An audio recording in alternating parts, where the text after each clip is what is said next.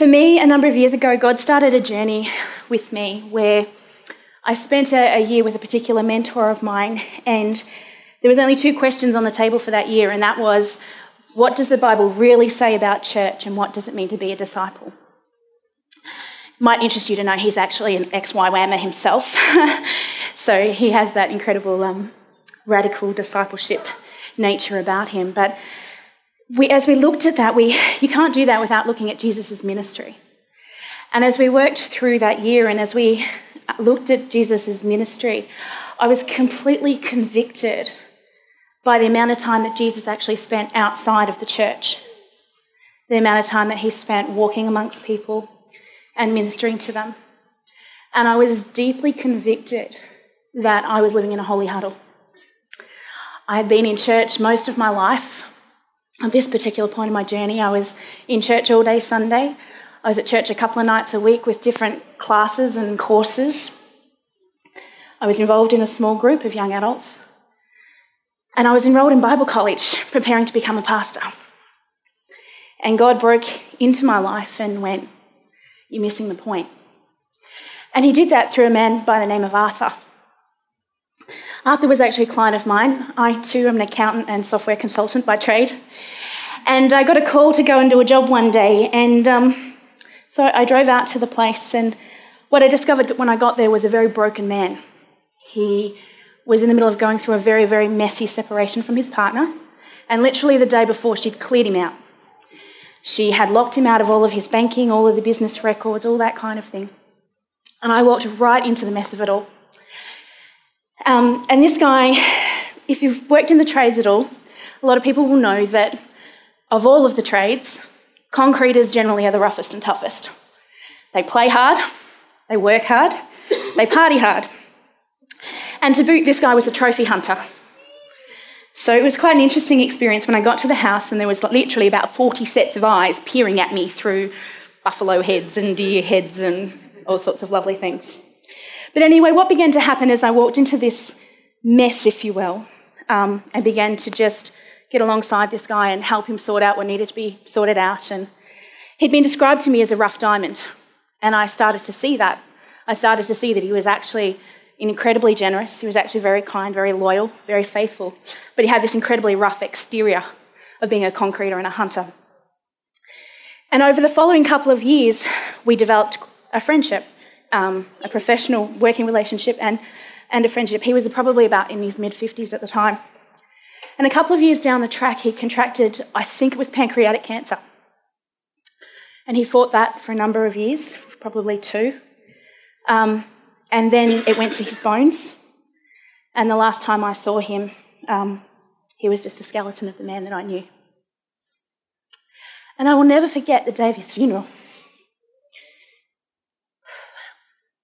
It was the first time in my life I'd sat in the funeral of somebody that wasn't bound for heaven. To the best of my knowledge, anyway. And it was cold, and it was empty, and it was literally hopeless. And I was meant to go back to work after the funeral, but I, I couldn't, couldn't contain myself. I remember leaving, it was at the racetrack in Warragul, and I drove down to the Civic Centre and I sat and I wept and I wept and I wept. And I couldn't really tell you why, actually. I just knew that there was a pain inside me. And in that moment, God spoke to me really deeply, and He said, Today is the day that hell became real for you. Because for the first time in my life, somebody that I loved wasn't going to heaven. There was actually an alternative. And in that moment, He started to break my heart for people that don't know Jesus. And I hadn't, I hadn't experienced that before. And so that started a very deliberate move in my life to try and move out of the church a bit more. And so I actually ended up quitting Bible college and I started to make moves to connect with people that were outside the church. God led me to a single mum that had um, four teenagers, and the youngest was 18 months old when their father had passed away. And I spent a couple of years with that family, just getting alongside the kids, getting alongside the mum. Every time she'd need a break, I'd go and stay with the kids for weekend or, or whatever that might be. And just really felt like God had connected me with those guys. A little bit further down the track, as some of you know, we ran a sleep out last year. A little a group of friends, people that I'd met that had the same heart, that had the same compassion um, for people that are lost and broken, even though they weren't Christians.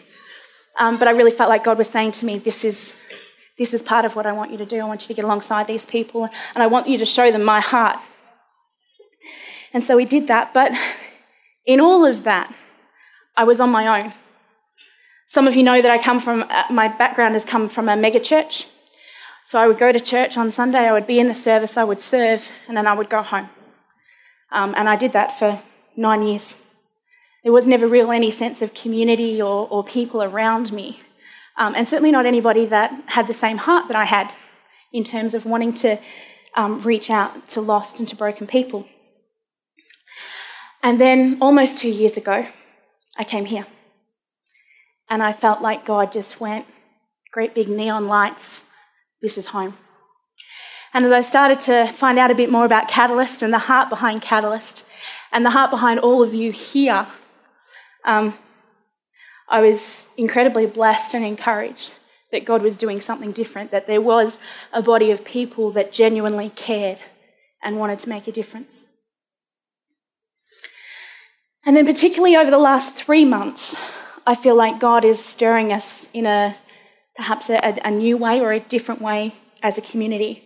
I feel like there's more of a discontentment that's brewing um, amongst us. I certainly know in our small group, in our Activate group, that we've been sensing it. Um, the last few months, we've had some extraordinary times. I don't know if anybody's seen the movie Furious Love. Has anybody seen Furious Love?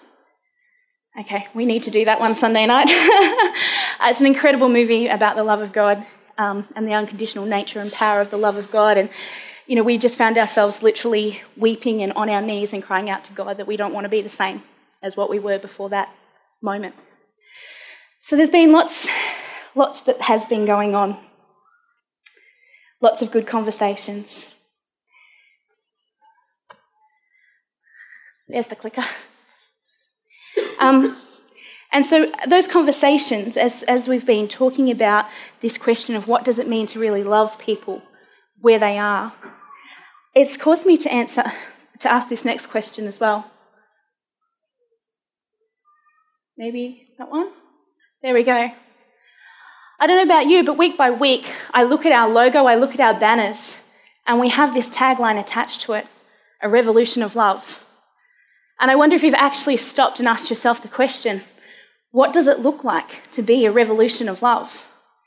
And it's a question that's been nagging at me for probably about the last three months, sometimes off and on before that, but really the last three months I've been asking God, what does that actually look like? And so I decided that I would um, share with you some of that journey this morning. So I started by literally going back to what is a revolution? A lot of people don't talk about revolutions, certainly not in Australia. I don't mind a bit of history. I actually did revolutions as a subject in high school back in the day, um, and so learnt a little bit about them. Has this definition a forcible overthrow of a government or social order in favour of a new system. From a sociology point of view, it's a radical perversive change in society and the social structure, especially one made suddenly and often accompanied by violence. So, if we're talking about a revolution of love, if we're talking about radical change, then the best, best person I think to talk about when talking about revolution is Jesus. Because Jesus was that radical revolutionary. When he came, he overthrew a system of laws and he replaced it with one command, essentially, to love. He replaced rules and regulations with relationship. And funnily enough, Judith, the same passage from Matthew 22. Teacher, which is the greatest commandment in the Lord? Jesus said. Love the Lord your God with all your heart, with all your soul, with all your mind. This is the first and the greatest commandment, and the second is like it. Love your neighbour as yourself. All the law and the prophets hang off these two commands.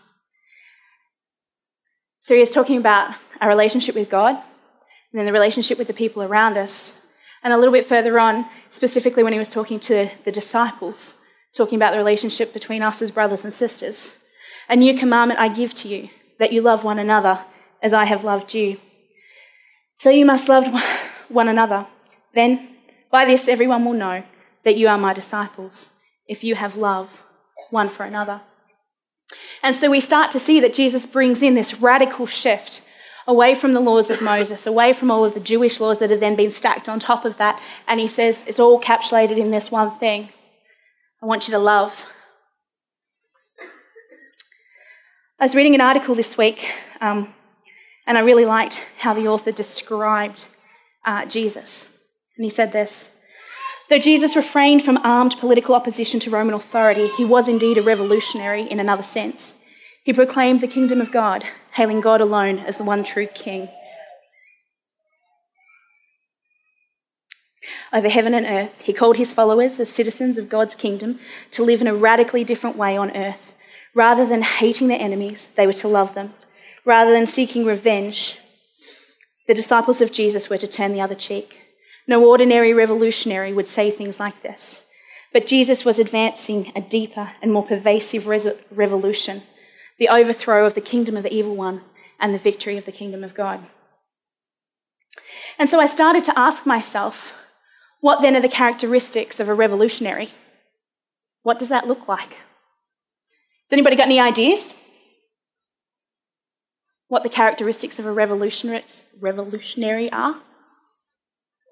Boldness, yep. Passionate, absolutely. Changing what's normal, that's exactly right. Looking for a new norm. Any other ideas? Determined? Yes. Focused? Courageous? Fearless? Absolutely. This was the list that I came up with. Pretty similar kind of a list. Passionate, radical, persistent, fearless, discontent, visionary, self sacrificing, confident, and all for the cause, even life itself. And so I began to ask myself this question that if Jesus was a revolutionary and if he brought with him a revolution of love, then surely if we were to be that in the world around us, then we needed to follow his example. This is one of my all time favourite passages of Scripture uh, that talks with Jesus spending more time with tax collectors and prostitutes and sinners than, than the religious people. We often talk about um, tax collectors being really hated, corrupt government officials.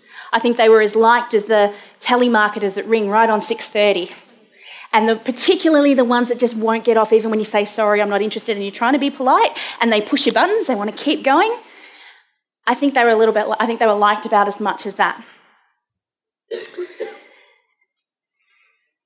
And so from Matthew chapter 9, as Jesus went on there, he saw a man named Matthew sitting at the tax collector's booth. Follow me, he told him. And Matthew got up and followed him. While Jesus was having dinner at Matthew's house, many tax collectors and sinners came and ate with him and his disciples.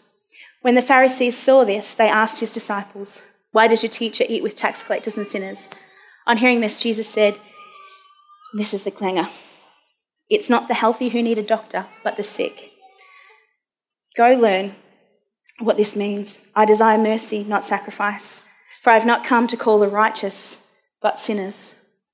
Jesus actively sought out people that were perhaps less than popular in the society at the time. He was quite happy to hang out with prostitutes, tax collectors, and all sorts of people of disrepute.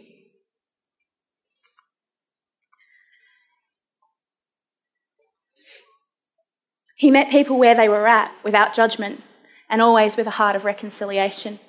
There's a couple of stories listed there where Jesus' heart emerged. He had every opportunity to make judgments. He could have come at them and said, You know what, I know what you've been doing.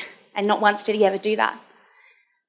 He came with a heart of grace, with a heart of love to embrace people, and always with a heart to see them reconciled to the Father. Time and time again in Scripture, you see this phrase, and he was moved with compassion. He had such a heart for people. The first one, told, and he fed the people, and so the people had been with him for hours, and he knew that they needed food, and he had compassion on them. And so we have the feeding of the 5,000. He healed people. He healed people of leprosy, blindness, deafness, all sorts of things. A lot of you would know many of the stories. He raised the widow's son from death. I love that particular story that we've, um, I forget who it was, has shared on that in recent times, but for the widow, if she had lost her son, there was so much that that meant socially in terms of being isolated, not having income, not having protection. So it was a really big um, miracle of compassion that Jesus had, knowing what it meant for the widow to lose her son. And he touched the unclean. I'm a bit of a touchy feely person, I'm a bit of a hugger, and I love this. Because in the Jewish law, if you had leprosy, for example, you were unclean, which meant that nobody could touch you. You had to walk through the town crying, unclean, unclean. The woman with the issue of blood, a number of others throughout um, the New Testament that were described as being unclean. But Jesus came in and he touched them. And according to the law, that should have made him unclean. But what happened was he t- turned it on its head and he made them clean. And I love that.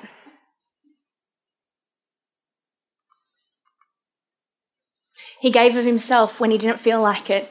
Tan shared on this beautifully earlier this year, and I was, it was one of those moments where I went, oh my goodness, a light bulb came on. Um, when Jesus had found out that John the Baptist had been beheaded, and it says, and he went to retreat, needed some time to process what was going on. His cousin had just been beheaded. And it says, and then he saw the crowd, and he had compassion, and he came back. And rather than going off and trying to deal with his own grief and feelings and thoughts and whatever else may have been happening within him as a man, he actually turned and came back to the people. he gave up his life. No greater love has a man than to lay down his life for his friends. Incredible and extraordinary extent of his love that he would put himself before us, that he would take the punishment that we deserved, that he would even step out of heaven in the first place blows my mind to come to earth, but then that he would face such a horrific, gruesome death so that I don't have to, so that none of us have to. Finally, and perhaps one of the most challenging ones, certainly for me, is that he loved without strings. And by that I mean that he just gave freely. I don't know if you know the story of Jesus healing the 10 lepers. I find it a fascinating one because he healed 10 lepers, but only one came back to say thank you. And it says that all 10 were healed, all 10 were cleansed, but one came back to say thank you. So it wasn't a question of what he could get back. It wasn't a question of getting a thanks or even a praise be to God. It wasn't like that because only one did it. And I think that one's very true for a lot of us. So many times when you love on people, uh, we don't even realize it sometimes that, that there are strings attached. But in Jesus' perfect love, there was no strings. I've learned in my own life that even the word thanks has become a string sometimes. And that's a really tough one when you do something for someone, even if it's just because God says so. I had it happen to me a couple of weeks ago. I really felt like God had asked me to do something for someone. Um, and so I did it. And I didn't get a thank you. And I was like, oh, that's not fair. And then God really convicted me. He's like, Did I tell you to do it or not? And I went, Yep, you did. Yes, then that's enough. And ultimately, salvation for those who choose it. Because it's still up to us whether we choose it or not. There's no requirement on His part he gave himself freely for us to choose. So, if that's the example, then I wonder what it looks like for us to love people like that. I wonder what it would look like for an army that went out into our community and love the people around us like that. Jesus started this revolution 2,000 years ago. And it's still going. But I feel even more that there's actually a revolution that's starting here, that's starting in our own community, that's starting in this church. If we're going to be the people that God has called us to be, if we're going to be a revolution of love, both to one another in the church, but also to our neighbours, to the people that God has brought around us. And that, might, that looks different for everybody. Sometimes it's about going, and sometimes it's about staying where you are, but with a fresh perspective. I remember when I left Bible college and um, went back to my work as an accountant, which, generally speaking, you know, is fairly dry and boring. But I went back with a new perspective that God had me in that place, that there was people that He would bring across my path that nobody else could reach because they weren't in that space. And so sometimes it's just about recognizing where God has led us to um, with a fresh perspective of the people around us and God's heart for those people around us. We're really blessed in this house. We have so many people that are doing stuff um, and some really, really good stuff. So I've actually asked Laura and Kate this morning, because we're having a story morning, there's lots of stories this morning, if they would come and share a little bit about what God has been doing in their life. Who wants to go first? Come on. Rock, paper, scissors for it.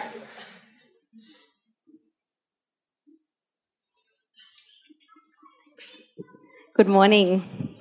I don't have anything truly amazing to share, but it is just my journey, and I guess that's, um, yeah, just something meaningful for me. So, in my life personally, I have moved states a lot. In my 30 something years of life, we've lived in five different states of Australia.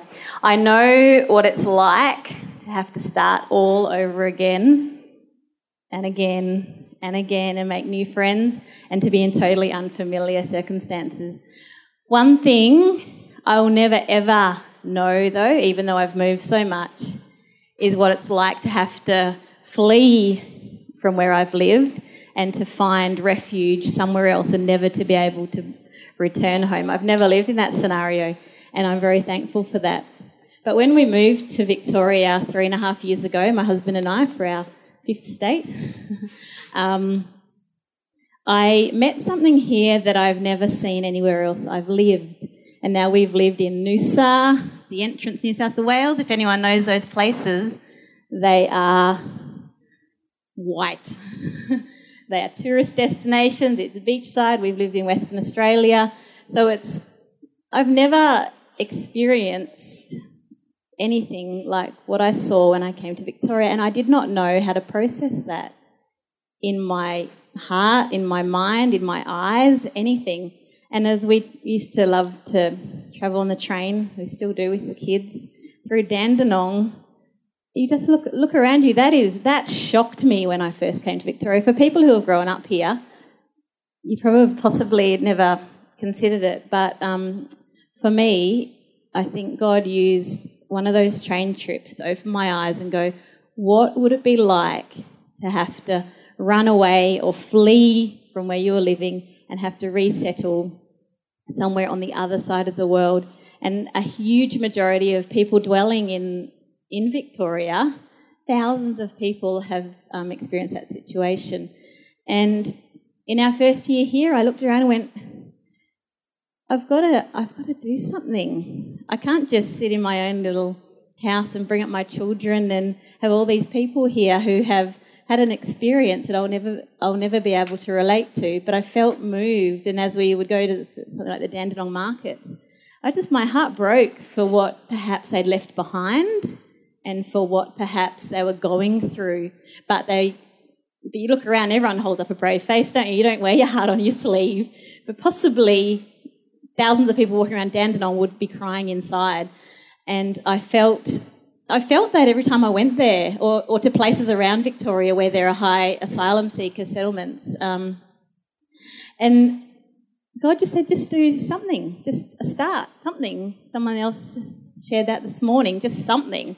So I enrolled in a course to learn how to visit an asylum seeker or refugee. Sort of those terms can be interchanged, but we won't go into that.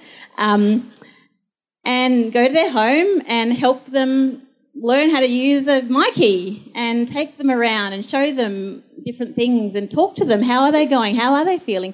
So I did a, a four day course and learned how to do that. And then I was given a client, and all of a sudden, just you know, an hour or two of my week, I went and I, my heart and my eyes began to be open even more.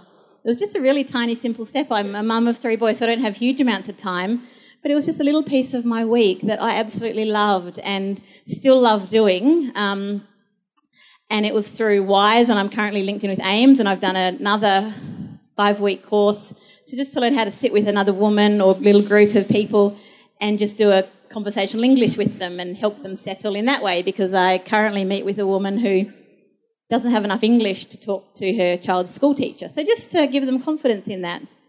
The girl I, um, I met with initially had to flee from Pakistan. Her family are in hiding, and I won't go into the circumstances, but basically, um, yeah, they, a couple of her family hadn't survived that hiding, and so she'd got out. She was the only family member that actually got asylum here from Pakistan. Flew in on a plane, so I'm not going to start, you know, those sort of debates. But um, just a beautiful young woman. We were the same age, in a, both in a new city in Victoria. She had fled, and I had chosen to move here, and I just felt like both as 30 year olds. Um, yeah, and I journeyed with her um, for some time and I think over, uh, it, it's not very much. It's not, it's, I, I've, um, it's really nothing what I'm doing. It's a few hours a week. But I just feel like the little piece of what God's asked me to do in the here and the now, and I'm being obedient to that. I don't know what's next. I, it doesn't really matter, but um, I'm just enjoying being able to welcome and help just one, one or two others around me. Um, yeah,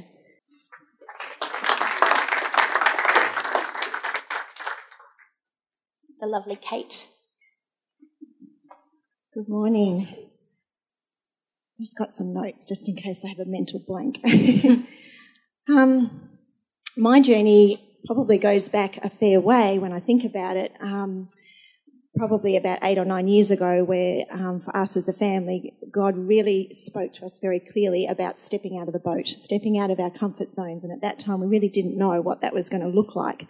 And it was literally a case of similar to what's been shared today. Um, of, of, literally just following Jesus in wherever he led. So he's taken us on a journey um, over those years and really been teaching us, teaching me in particular, about what it is to follow him. We say those words very easily sometimes, I think, but we forget what they really do mean and the whole thing of laying down self and following Jesus.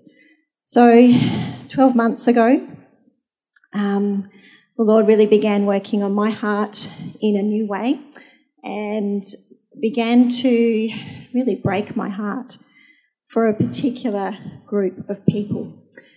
And you may remember or not um, a lady called Nikki Cap who came to Catalyst about 12, probably a bit over 12 months ago now, and shared about a, a ministry in the brothels.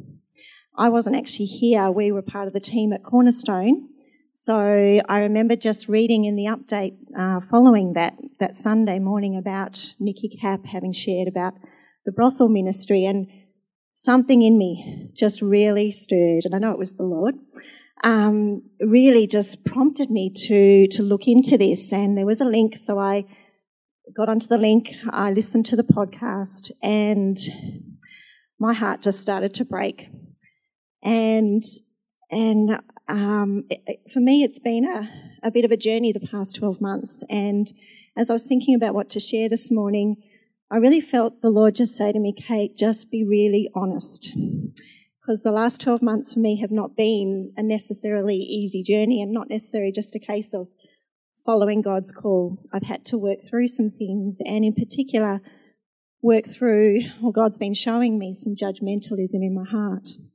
So for me, it's been a process of really letting Jesus break my heart for these women who He's called me to, and and give me His love for them. Every one of these women is precious. I'm no different. I just happen to know Jesus, and as a, a child, was blessed to be able to be brought up in a in a Christian home to know the love of Jesus. So I'm no different to these women, only that I know Jesus and I can walk in his freedom. And each one of these women has a story, just like I have a story.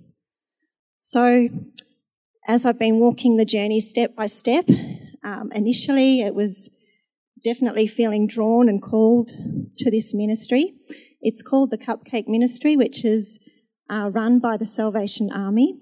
And as teams, they go into brothels, take a plate of cupcakes to the women and, and bless them with the cupcakes, but use it as an opportunity to just sit with these women and talk with them and build relationship with them. Um, maybe connect them into some services if they're needing help in different areas. For some, it may mean wanting to actually exit the industry. So we can kind of connect them in to help them do that as well. For me, it was overcoming a lot of fear as well. Actually, going into these places that for me, I've always avoided. I was quite happy to be comfortable, as has been shared this morning. I, I love the Lord, and, and it's been very easy for me to serve in the church, but the Lord's been teaching me about actually stepping out and going to the places that aren't comfortable because that's exactly what Jesus did. He went to the places and the people that aren't comfortable to be with, but He loves them. They are no different to us. So, that for me has been a journey of just taking it step by step and, Lord, are you sure? Am I really the right one to be doing this? And He keeps saying to me, Kate, yes, I've called you. For me, um, my big confirmation has always been through the Word. I'm very much a person who yes, he, the Holy Spirit works in my heart to draw me and call me, but I always have to keep coming back to Lord. Give me something from your word, something that I can keep holding on to and coming back to. So he's given me a number of promises through the past 12 months that I can keep holding on to and knowing, yes, this is what he's calling me into. And one of those was from John 20, verse 21. And Jesus was talking to his disciples after his resurrection, and he said, Peace be with you. As the Father has sent me, I am sending you. So peace has been a constant, a constant word to him, um, to me from him, and of just simply being willing to follow him and walk with him in obedience. And the times where I've begun to get fearful along the way and question whether I'm in the right place and doing what he wants me to do, he just keeps reassuring me. And I still vividly remember driving along the freeway. It was about, oh, probably about three months ago. We hadn't begun our visitations at this point. We were still, as a team, meeting together and praying and really seeking the Lord as to how it was all going to take shape and how it was all going to look. And I remember just thinking, Lord, really, am I really the right person for this?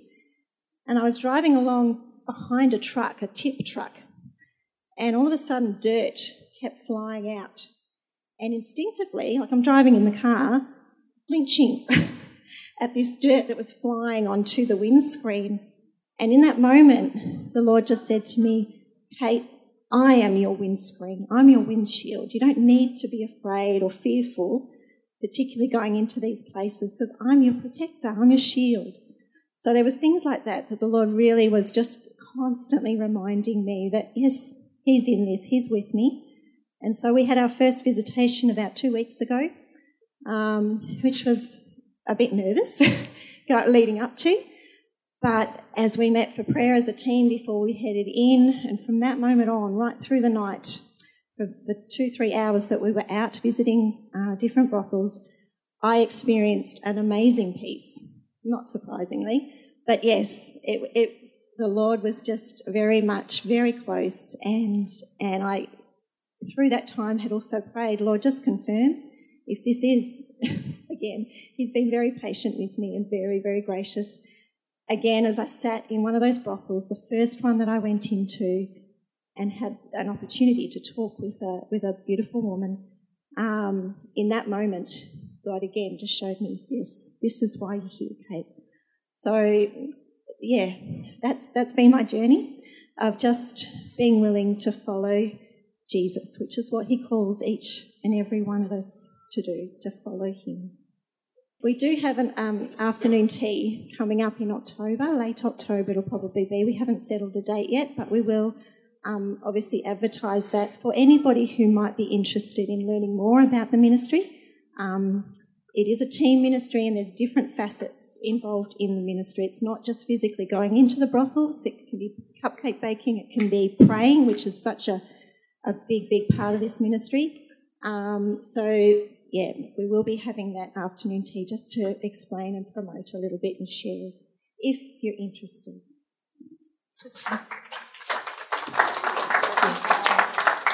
Thanks so much, Kate. I um, love your vulnerability and your realness. That's very, very cool.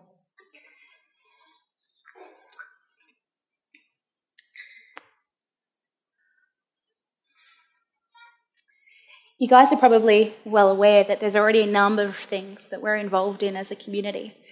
The danger with a list like this is I've probably forgotten somebody, so I apologise in advance. I will tell you that Joel and Andrew were on my mind somewhere about 3 a.m. this morning when I realised Boys Brigade wasn't on there. So please, I have tried to cover off as many people as I possibly could. I'm so grateful to be a part of a community that is active. We are involved in a lot of stuff, there's no two ways about that. But I can't help but think that God is actually calling us to even more in terms of being involved in our local community. And I think he's starting to give some people some dreams and some ideas about what that might look like. I know for me, one of the things that I've been praying about is taking a team to the psychic fair next year, for example. I think it would be a pretty cool place to take a team of prophetic people um, and some prayers and to see what God will do with that. So I, I wanted to get um, Kate and to get Laura to share their stories. And as it turns out, we've had lots of amazing stories this morning about what it looks like when God starts to give you a dream for something, when He starts to birth a passion for a group of people, or maybe it's a person, maybe it's just a family. As I shared with you earlier, for me, it was a, a family with a single mum that just needed some extra TLC. So I wonder what it is this morning that God is actually birthing in you, or what dream He's actually giving you just to wrap up talking about what it looks like to be a revolution of love, this was my conclusion. The revolution is about creating a new norm. In our case, I believe it's about revolting against what society says that it's all about me. It's all about what I can get and looking after number one. Instead, we're saying we want to experience God's kingdom on earth. We want the love of Jesus to become the norm. It's about giving, it's about loving unconditionally. It's about loving those who have nothing to give us in return, like prostitutes, refugees, neglected and abused children. It's about loving like Jesus did. And so, my question to you this morning is what is God saying to you? Who's He been speaking to you about? And my second question is do you feel like a revolutionary? When we talked about that character list earlier and we talked about passion and we talked about um, longevity and persistence, is that stuff that you feel like you've got? Or maybe you've been doing what you've been doing for a while now and the tank's running a little bit low.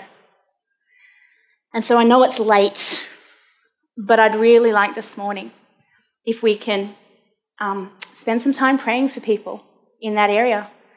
And they don't know it yet, but I'm actually going to call on these on the YWAM guys to do that because I think they have this stuff in spades. Great, love it. Nathan's just confirmed it for me. So that's my question this morning is what's God really saying to you? And what are we going to do about it as a church, as a body of people that love Jesus? Will we take that love? Will we be a revolution of love in our church and in our community? You pray with me? Father, I thank you so much for today. Father, I thank you that you had today planned long before our minds conceived it. Father, I thank you that um, for all the testimonies that have been shared, Father, about your goodness, about your leading, about your love, about your faithfulness, and about your provision. Father, about um, stepping out of the boat and how faithful you are to catch us. And so, Lord, I would just pray this morning, Father, for each person here, Lord, that you would release to them, Father. Lord, a, a new dream, a new heart. Father, that you would pour your love out on us this morning, Father, and that you would give us a love for a person, for a people, for a community. Lord, wherever it is that you've called us to, Father, I ask that you would make it clear to us and that, Father, you would give us a sense of your heart for those people. And then, Lord, I'd ask that you would give us the boldness and the courage and the passion to obey. Father, that we would be people that not only hear your voice, Lord, but that we follow through and that we do what you're asking us to do. Lord, I pray for uh, an increased revelation of your love this morning, Father. Lord, we've talked so much about it. Father, that as we go, that we would have that experience of your love in overflow, Father, so that we can share it with the people around us, Lord. That we would be a revolution of love. That we would be radical. That we would be passionate. That we would be committed.